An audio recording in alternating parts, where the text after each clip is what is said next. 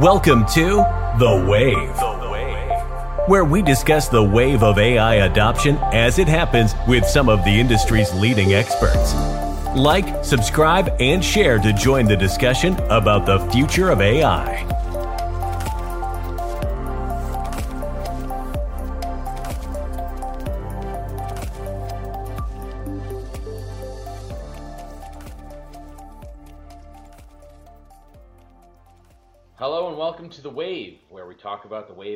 AI adoption happening in real time.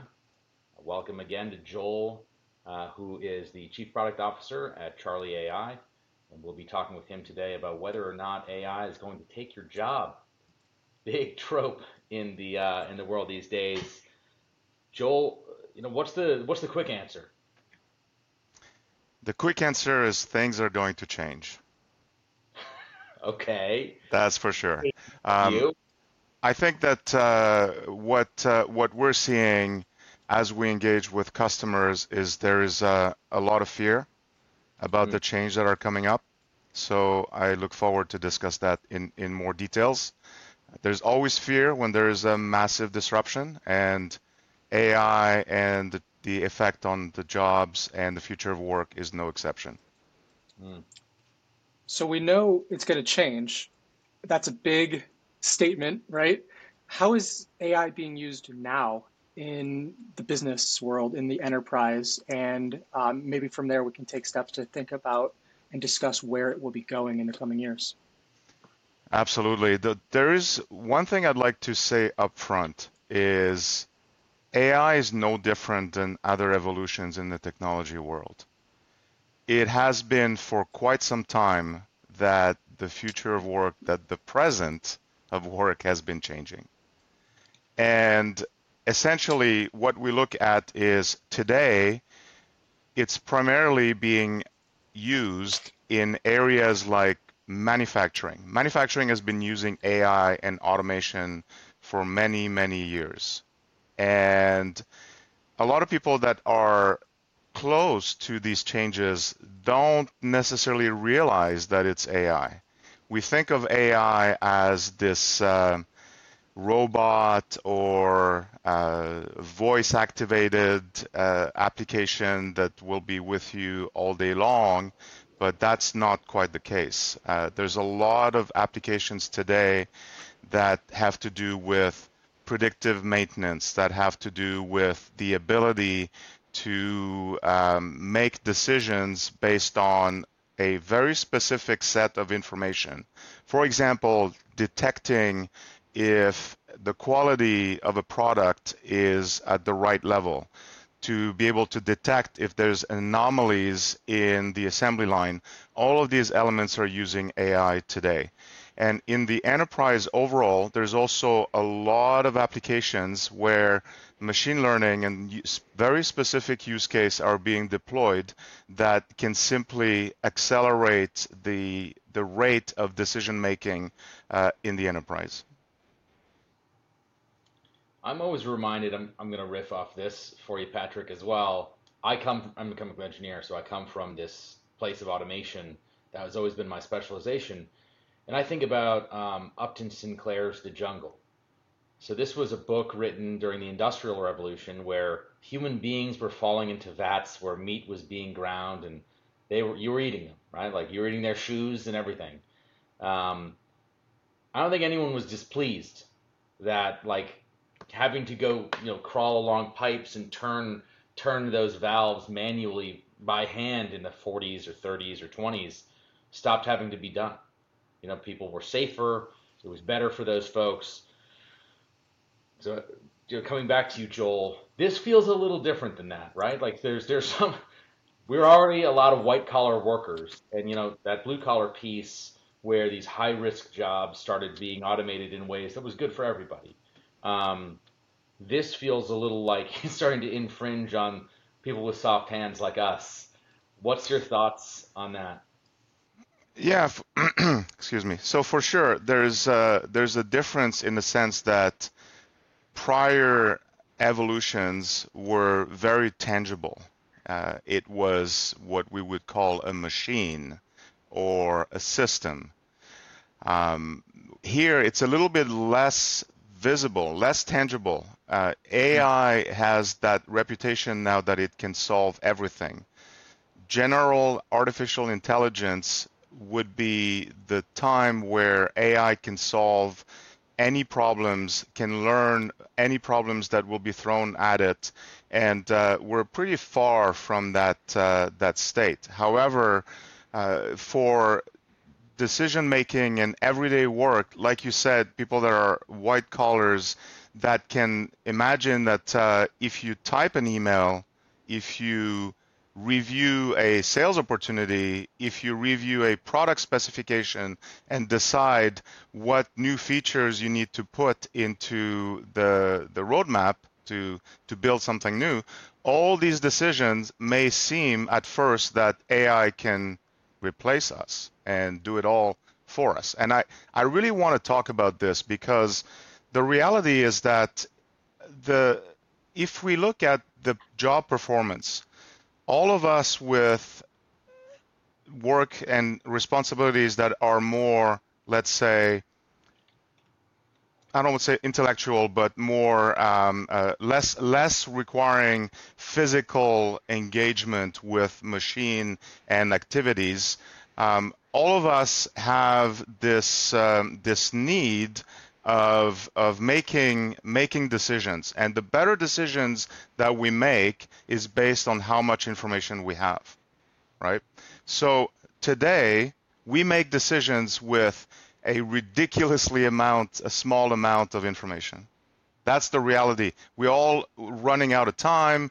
Every day we're trying to squeeze in more and we make fast decisions based on just data points.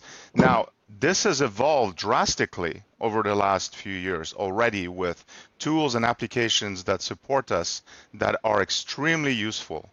But with AI, what we see as a huge difference is that AI will be able to provide a lot more guidance, not just information, but suggestions and also uh, uh, new ideas. And so the the fact that we think AI will replace our job, I see this completely differently. I see that AI will help us becoming a lot more educated, a lot more informed, and therefore will be able to put in place and use our human cognitive cap- cap- capabilities a lot better in the future. Let me see if I understand this. Like your assertion is that it AI is beginning to touch on knowledge work, and I'm going to use that as a term of art, like Peter Drucker would, where historically that was not the case, right? Historically, as you said before, systems machines. These are not knowledge work. This is physical labor. It's now touching this, but not in any meaningful way. Is that have I synthesized that right, or is there more nuance that you want to add to that comment?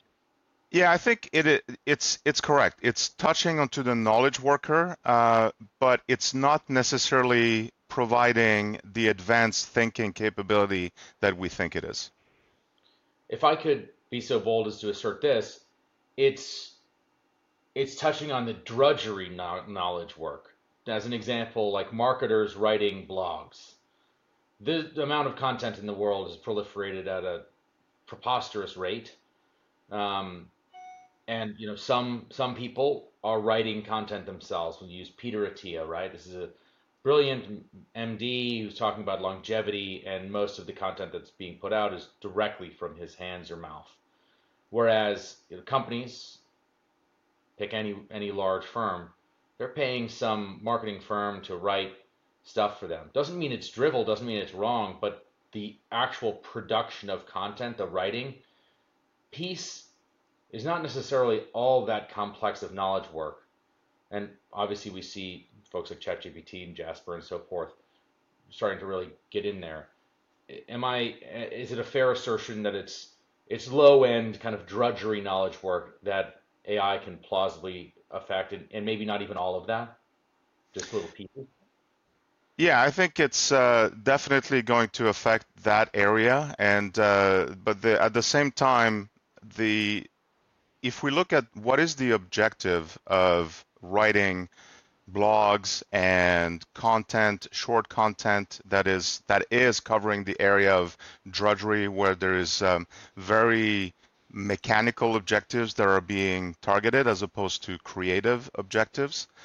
And and so in this case, the um, uh, what will happen is everybody will be able to use the same new technology. So it will raise the bar of that drudgery, and therefore there will be uh, still the need to push the envelope further with additional uh, intelligence and cognitive capabilities.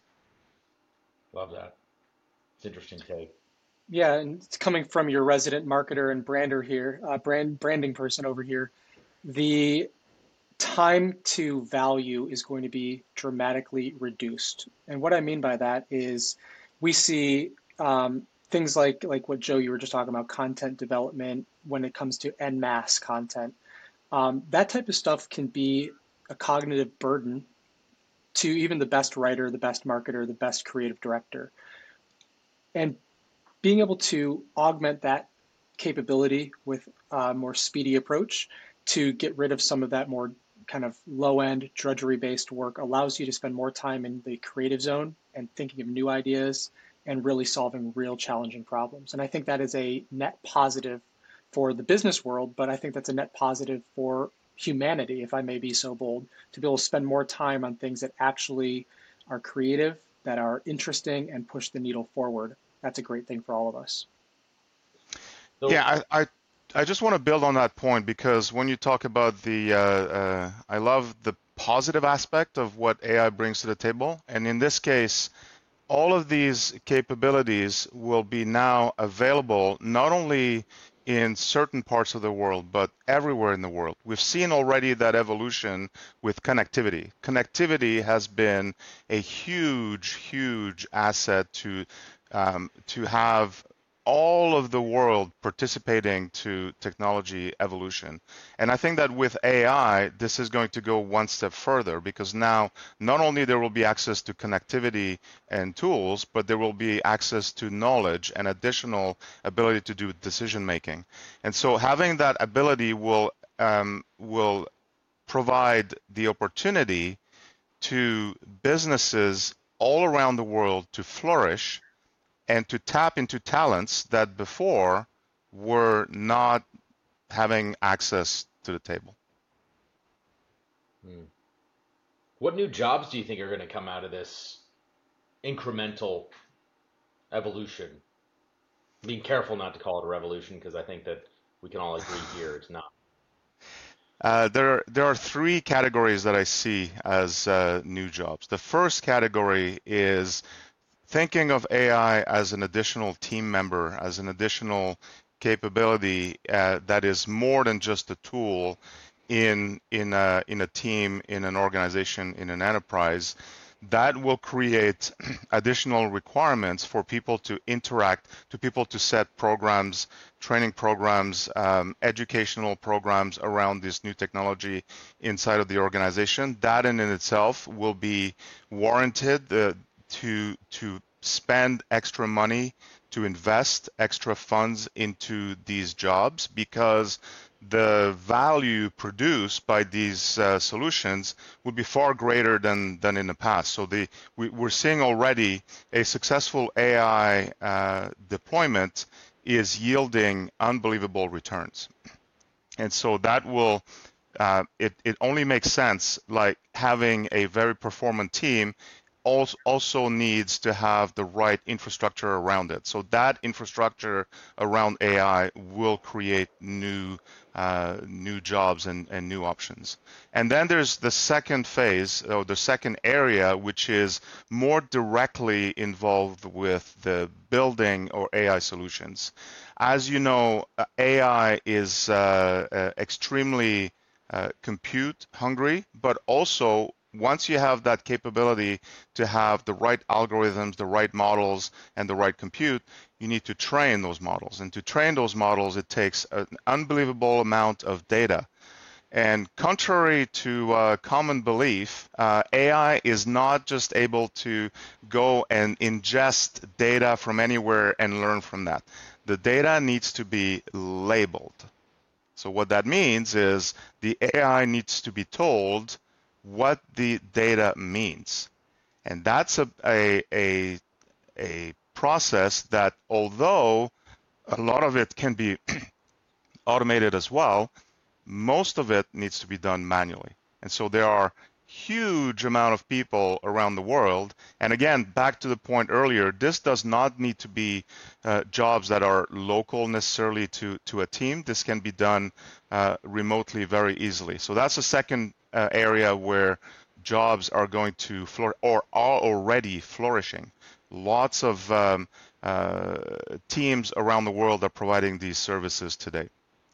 And the third maybe the most obvious area is the direct need for advanced skills such as data science, software engineering, um, and uh, and all of the additional supporting roles around that, including people that know how to build AI products, including people that know how to sell AI products, including people that know how to deploy AI products. And based back to the the big topic of today is AI going to be taking over your job?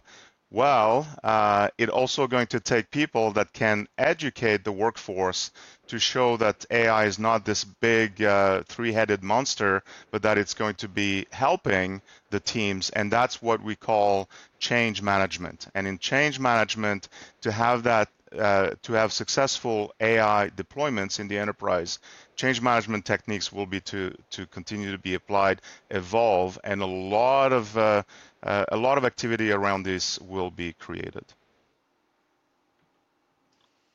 How what I'm interested. Go ahead. What I'm interested uh, to know. So we've we've talked about the three areas of job opportunities with AI. We've talked about some opportunities where there will be shifts in the employment. Um, can you talk to us a little bit about some of the benefits of adding AI in places where currently it might be manual processes or it might be people doing the work. What benefits might we see? And then conversely, what drawbacks might you see in the short or the long term? I love this question. So the the first of all, let's talk about the benefits. And there are many different types of benefits. One of the benefit is that we may not think about uh, a lot. We engage with a lot of large Fortune 100 companies. And these companies still have a lot of manual work that is being done, which means they go and hire uh, entry level, uh, just out, fresh out of college uh, uh, folks that have a high level education, very skilled, have a whole career ahead of them, and these teams, entire teams, need to start their career by doing extremely boring, repetitive work in processing various um, documents or information. This causes uh, extremely low job satisfaction. This causes extremely uh, high uh, turnover in these these companies, and so AI is able to essentially provide all of these um, uh, team members and associates the help they need so that out of the box out of the out of right fresh out of school they can immediately contribute with the knowledge and the skills that they they are bringing to the market as opposed to something that is um, uh, not valuable and not not differentiating at all do young employees or even seasoned vets that have been in the world, uh, the business world for years and years, how do we think about reskilling or upskilling in order to be able to work effectively and ethically with AI in the workplace? Great question. So AI, that the way it's being presented today, has this um, uh, this notion that it's going to be uh, solving all the problems better than than humans, and I think that this is a, a fallacy. I think that uh, what I would say for uh, the younger generation that enters the job market now with AI uh, becoming available, the first thing is to get educated on what AI can and cannot do. And from there, there's um, there are current job descriptions or roles that uh, are very prone to be um, not completely displaced, but highly disrupted by AI. And so to understand what AI can do, anything that has to do with automation, advanced automation, repetitive tasks, uh, this is something where um, the, the, the, the new newcomers on the job market should be aware of not getting trained on repetitive tasks, not banking on a future with uh, low added value tasks, but rather to understand that um, what is the missing point of AI is the ability to think. AI systems are going to become more and more uh, better and better at, at thinking and making decisions, but that's not the case today. So when we think about uh, what I hear a lot is people wondering how is it going to be that uh, more entry level jobs, how can these if if every entry level jobs go away, that becomes a problem because not everybody in the society has either the time, funds, money, circumstances to get a high high level education. And so the one of the fear is that only highly educated workers will be able to play in a world with AI. And this is not the case because even lower level tasks, lower level activities will require that human uh, supervision, human involvement. And this is where I think it's important to be upskilled is to understand AI solutions and what they, they provide and to learn how to augment these solutions with human cognitive capabilities. What are some of the things on, on that on that note? What are some of the things that you're seeing at Charli when you're working with clients that are implementing these type of AI systems? How are you seeing them create, adapt, and implement policies for when, where, and how AI is used in the workplace? And what type of challenges have you helped to solve in uh, in doing so? One of the big one is for AI not to be a black box. If AI is a black box, it's also extremely feared. As we engage with teams, we don't have any problems to understand and to uh, align with uh, overall objectives, management objectives uh, of, uh, of creating opportunities for an enterprise, but the team themselves feel extremely threatened right? Uh, extremely threatened by by this black box. And so what we do with uh, uh, with these deployments is we ensure that the AI is uh, open, that it's we call it we refer to it as explainable AI. I think that the ability, if if you know when you work with a human on your team, you want to know why they make certain decisions. You want to know based on what they they decided uh, a certain plan of attack. And the same way with AI, if the result comes out of a black box, there's a, a low trust element to this. And so the what is really important is for uh, the team member, the user, the customer to be in the loop to be understanding what the AI is doing is, and not doing, and more importantly, able to influence future decisions. The same way as a user, as a, a team member, a manager would want to oversee and influence what a team is accomplishing, the same thing is very important with AI. And we see that this is critical into gaining trust and making progress into uh, AI adoption.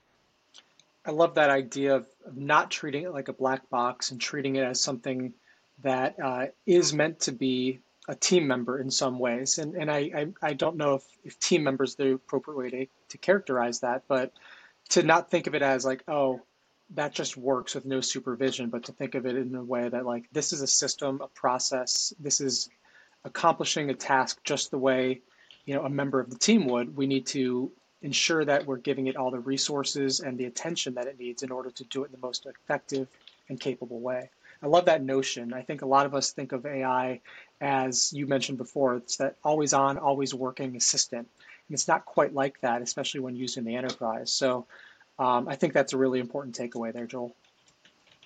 Absolutely, I totally agree, and I think that uh, the next the next level of challenge in AI that we we haven't talked about just yet, but it's the ethical aspect and the overall um, uh, governance around AI. And I think that there, what's going to be really important is uh, the industry uh, will need to have consortium of um, uh, what we call responsible AI, so that AI systems can be measured against standards, and then governments will have to pass legislations so that certain um, uh, certain standards will need to be uh, followed depending on the industry, the use cases. And I think that with this infrastructure in place, people will start to feel a bit more at ease because if we look at the evolution of social media and the internet, uh, we're still catching up from a, a legislation and uh, uh regulation and, and, and governance. And so having that for AI is going to be even more important. Uh, and therefore it's uh, it's an urgent matter for an overall success and uh, and and deployment and evolution of the society to have that in place as soon as possible. I think that now's a good time to wrap up the wave for the week. Certainly, some interesting threads to pull on ethics next week, um, and I guess I'll I'll just throw out there there's this book called A Thousand Brains written by a, a brilliant neuroscientist and who's also quite interested in AI. Probably a good spot to look into if you uh, are interested in exploring a bit of the ethics too. He covers it in some some detail there.